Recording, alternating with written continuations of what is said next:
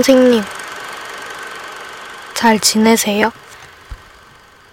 스케치북 정말 감사드려요.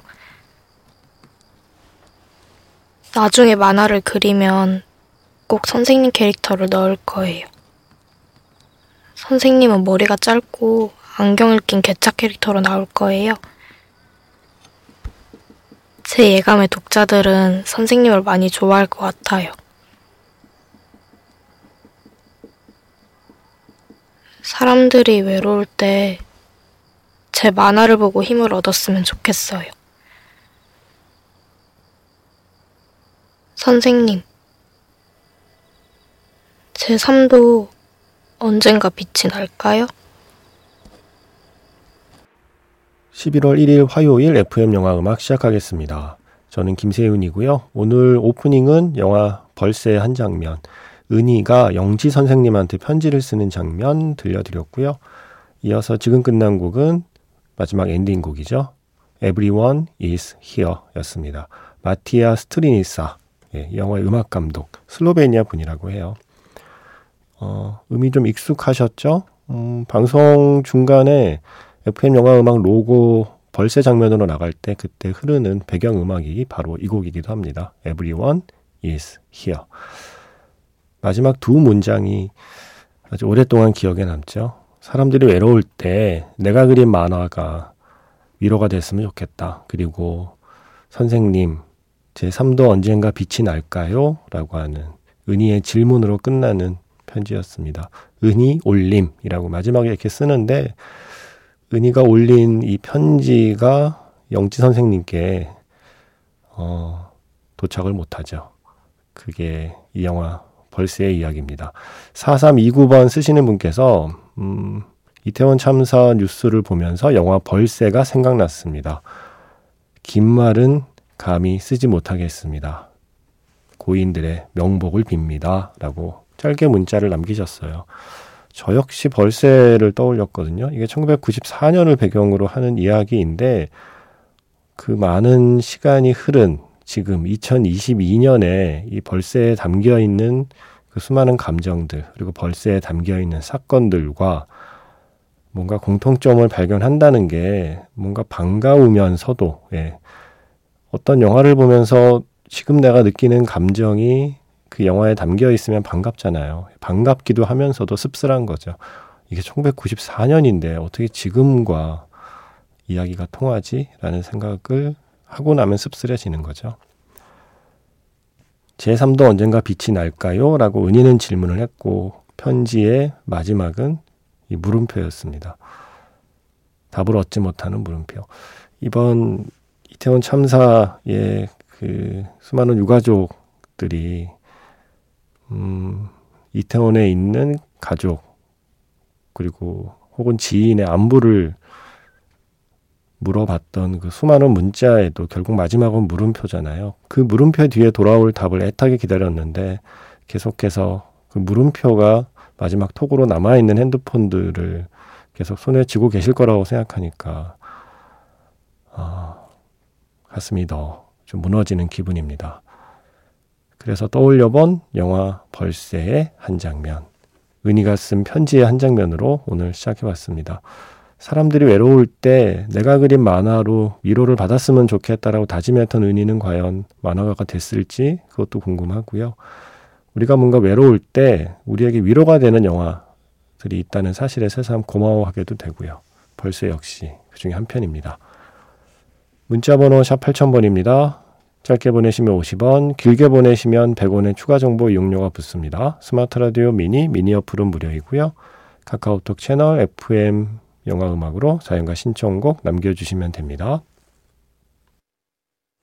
힘들고 우울할 땐 손가락을 봐. 그리고 한 손가락 한 손가락 움직여. 그럼 참 신비롭게 느껴진다. 아무것도 못할 것 같은데 손가락은 움직일 수 있어.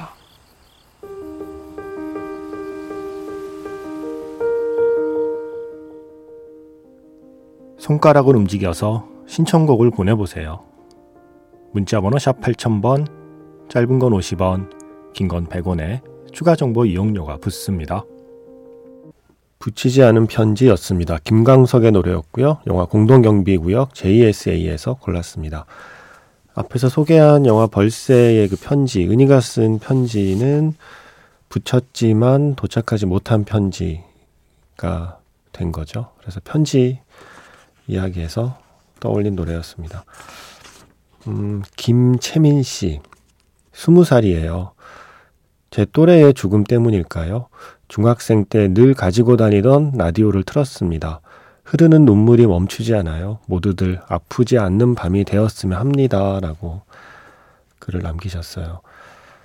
어, 중학생 때, 스무 살인데 중학생 때였으면 그때는 또 세월호 참사를 겪어낸 또래이기도 한 거잖아요. 그러니까 십 대 때 세월호를 겪고 그리고 이십 대 때 이태원 참사를 겪은 세대에게 뭐라고 위로를 해야 될지를 정말 모르겠어요. 그리고 정말 아, 뭔가 죄스러운 마음뿐입니다.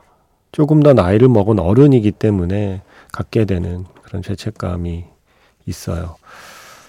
아, 심지어 세월호도 있었는데 왜 우리는 또 이 참사를 반복해야 되는가에 대해서 그들이, 김채민 씨 또래 친구들이 질문했을 때 사실 말문이 막히는 거죠. 그래서 더 슬프기도 하고 그래서 더 화도 나고 어, 아마 모두가 그런 음, 마음이 아닐까 생각을 합니다.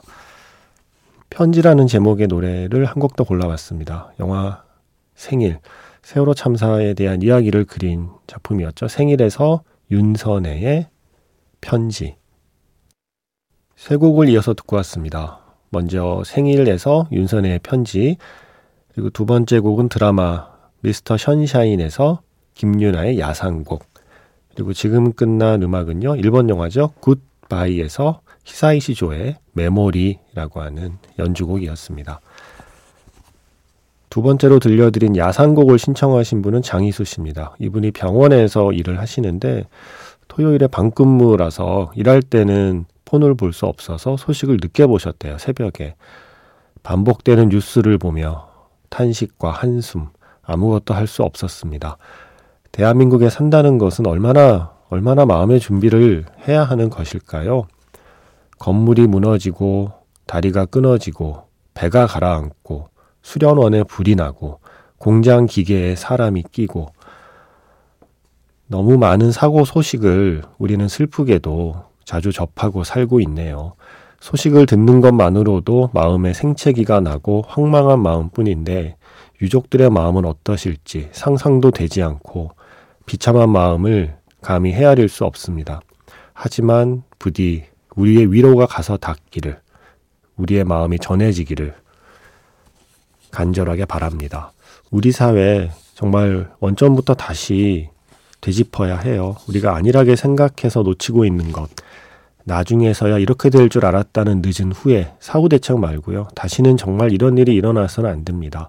꽃다운 젊은이들, 누군가의 아들, 딸, 동료, 친구였던 고인들의 명복을 빕니다. 마음이 아픕니다. 너무 아픈 시월의 마지막 날입니다. 라고 한 글자 한 글자 꾹꾹 그 슬픔과 분노를 눌러 담아서 글을 써주셨습니다.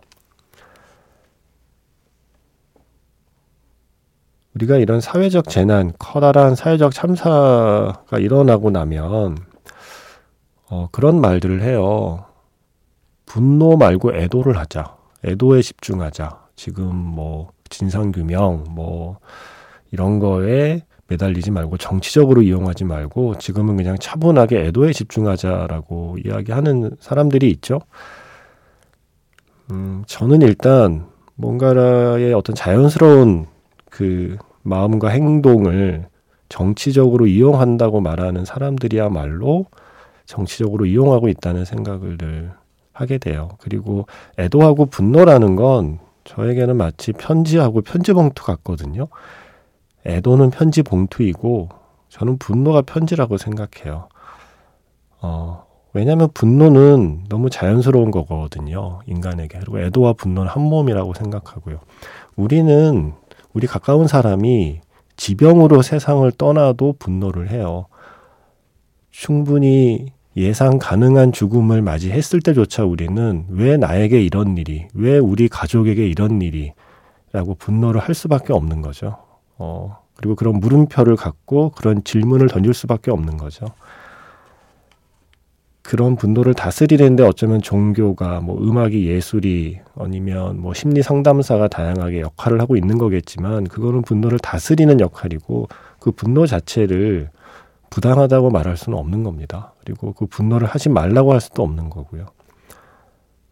음, 근데 하물며 이렇게 이렇게 황망한 죽음 앞에서는 당연히 분노를 하죠. 왜 이런 일이, 어째서 이런 일이, 매년 같은 장소에서 같은 날 어비슷한 규모의 사람들이 모이는데 왜 올해 이런 일이, 그런 질문을 품을 수밖에 없고 그래서 분노를 할 수밖에 없죠. 하지만 그 분노를 애도의 형태로 전달하는 거죠. 편지를 편지봉투 안에 넣어서 전달하듯이 그 편지봉투 안에 담겨있는 우리들의 마음을 그 유가족들이 꺼내봤을 때 그때 보게 되는 마음은 그냥 슬픕니다, 뭐 안 됐어요, 어떻게 해요 라는 마음이 아니라 당신과 함께 우리도 분노하겠다, 당신과 함께 우리도 질문을 멈추지 않겠다라는 그 마음을 전하는 거라고 생각합니다. 그런 마음을 그 편지봉투를 열어서 꺼냈을 때 그 마음이 전해진다면 저는 그런 게 위로가 된다고 생각하는 사람이에요. 제 생각은 그렇습니다. 그래서 화를 다스리는 것은 필요하지만 분노를 하는 것은 저는 너무 자연스러운 일이라고 생각해요. 화는 나는 것이고 분노는 하는 것이잖아요. 그냥 나는 화를 그냥 내는 것과는 좀 다릅니다. 분노는 그 단순하게 화를 내는 차원이 아니라 그 화를 합리적이고 구체적인 질문을 통해서 그거를 분노로 승화시켜서 그 분노는 행하는 거죠. 그래서 우리가 분노는 한다는 말을 쓰고, 한다는 동사를 쓰고, 화는 난다, 낸다라는 동사를 쓴다고 생각해요. 제가 언어학자는 아니지만 어떠한 명사에 어떠한 동사가 따라올 때는 수많은 세월 동안 인간이 쌓아온 어떤 경험치가 반영되어 있다고 생각하거든요. 우리는 화를 내는 게 아니라 분노를 하고 있는 겁니다. 그리고 그것을 애도의 형태로 지금 전하고 있는 거고요. 그걸 분리하려는 것 자체가 저는 불가능한 시도라고 생각해요. 부당한 요구라고 생각합니다. 그래서 어, 슬픔과 분노를 함께 우리 모두 표현할 수밖에 없고, 저 역시 어, 사연 주시는 분들의 슬픔과 분노를 함께 전달할 수밖에 없고요. 음, 그래서 이런 조금은 긴 말씀을 드렸습니다.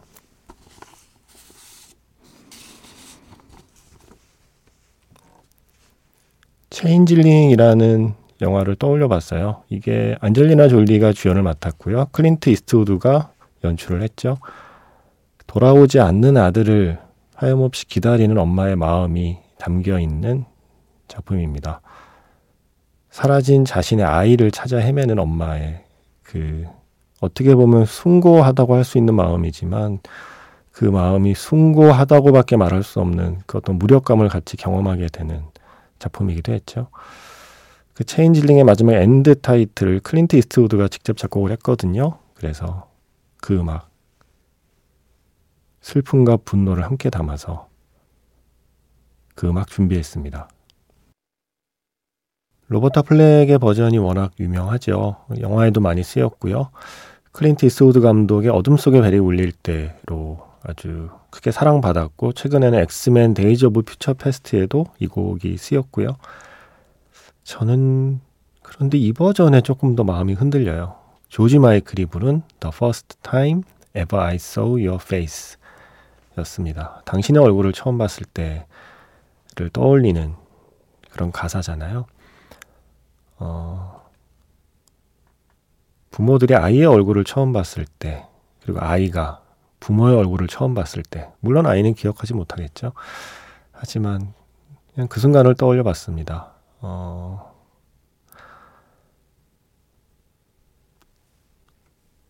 네, 그 전에 들려드린 음악은 영화 체인질링에서 역시 클린트 이스트우드 감독의 연출작이죠. 엔드 타이틀이었고요. 오늘 자판기를 좀 늦게 시작해요. 예, 그 이유가 있어요. 이게 스포일러가 될 수 있는 장면이라서 어, 아직 영화 안 보신 분은 여기까지만 오늘 방송 들으셔도 된다라는 말씀을 드리고 시작하려고 조금 뒤로 뺐습니다. 어, 오늘 오프닝에서 들려드린 영화죠. 영화 벌새 한 장면 준비했거든요. 글쎄요, 저는 뭐 이런 이야기 다 알고 봐도 영화 충분히 좋다고 생각하지만 혹시, 예, 혹시 영화 벌새를 아직 못 보신 분들 중에 스포일러를 피하고 싶으신 분들은 오늘 방송 여기까지만 들으셔도 됩니다. 그럼 영화 자판기 시작할게요.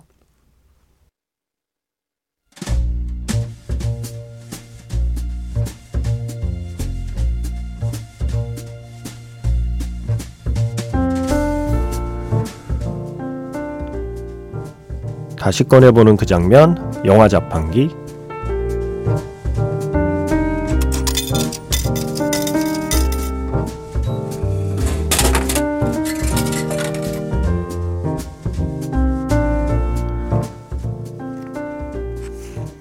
다시 꺼내보는 그 장면, 영화 자판기. 오늘 앞에서 조금 전에 말씀드린 대로 오늘의 영화는 영화 벌새의 한 장면입니다.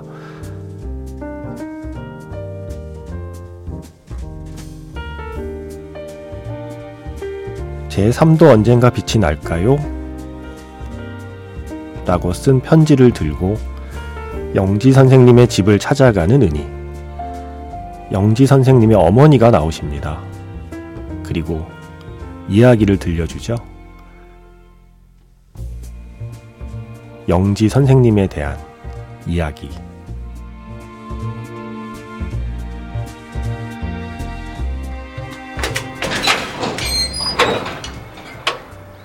안녕하세요. 혹시 영지 선생님 계세요? 누구? 아, 영지 선생님 한문학원 제자인데요. 안 계시면 이 편지만이라도 좀 전해주세요.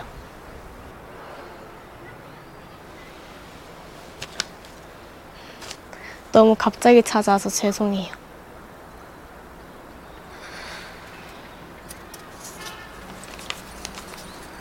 주소는 어떻게 알았니? 선생님께 소포가 왔는데 거기 있는 주소 보고 찾아왔어요. 영지한테서? 네.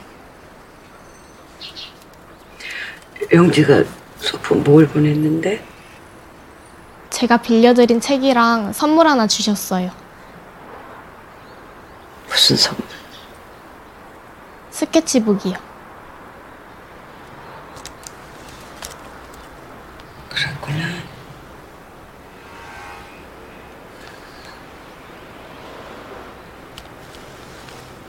소포가 언제 왔는데? 어제요.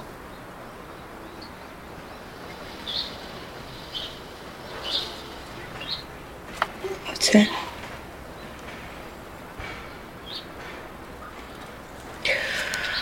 아유, 어떡하지?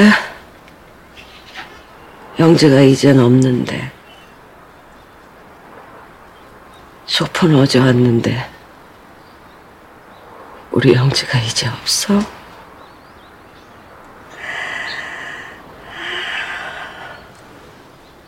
어떡해?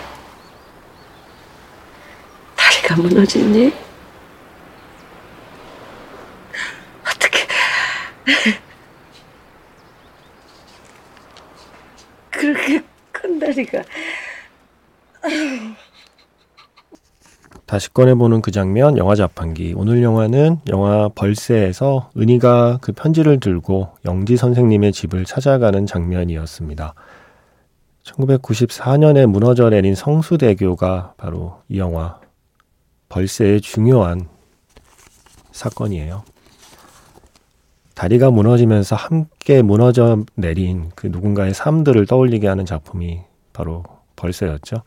우리가 보통 그런 표현들을 쓰죠. 한 사람이 세상을 떠나면 하나의 우주가 사라지는 것이다 라는 표현들을 사용합니다.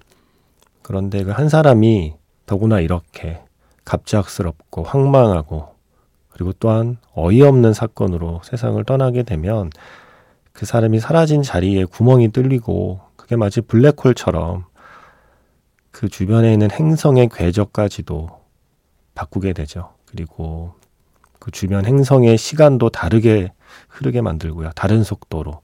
우리가 인터스텔라를 보고 알게 됐잖아요. 블랙홀 주변에서는 시간이 다르게 흐른다고. 아마도 이 참사를 겪은 수많은 사람들은 그 자기의 가족이든 아니면 친구든 동료이든 그 하나의 우주가 사라진 뒤에 뒤틀린 자기장 속에서 쉽지 않은 시간을 보내고 있을 거라고 생각해요. 이 영화 벌새를 다시 보시거나 아니면 이제 보시게 되면 바로 이 장면, 네, 그 영지 엄마 그리고 은희의 마음을 헤아려 보는 것이 그저 제삼자에 불과한 우리들이 할 수 있는 최선이라는 그런 생각을 하게 됩니다. 영화 벌새의 한 장면이었고요. 벌새 사운드 트랙에서 Loss Changes Us All, 상실은 모든 것을 바꿔놓는다라는 제목의 스코어였습니다. 시월 삼십일일 이 기일이었죠. 리버 피닉스의 작품 중에서 스탠바이 미에서 골랐습니다. 베니 킹의 스탠바이 미. 누군가는 곁에 없지만 또 누군가는 곁에 있으니까요. 그 사실을 기억하려고 이 곡을 골랐습니다. 스탠바이 미, 이 노래와 함께 인사드리겠습니다. 지금까지 에프엠 영화음악, 저는 김세윤이었습니다.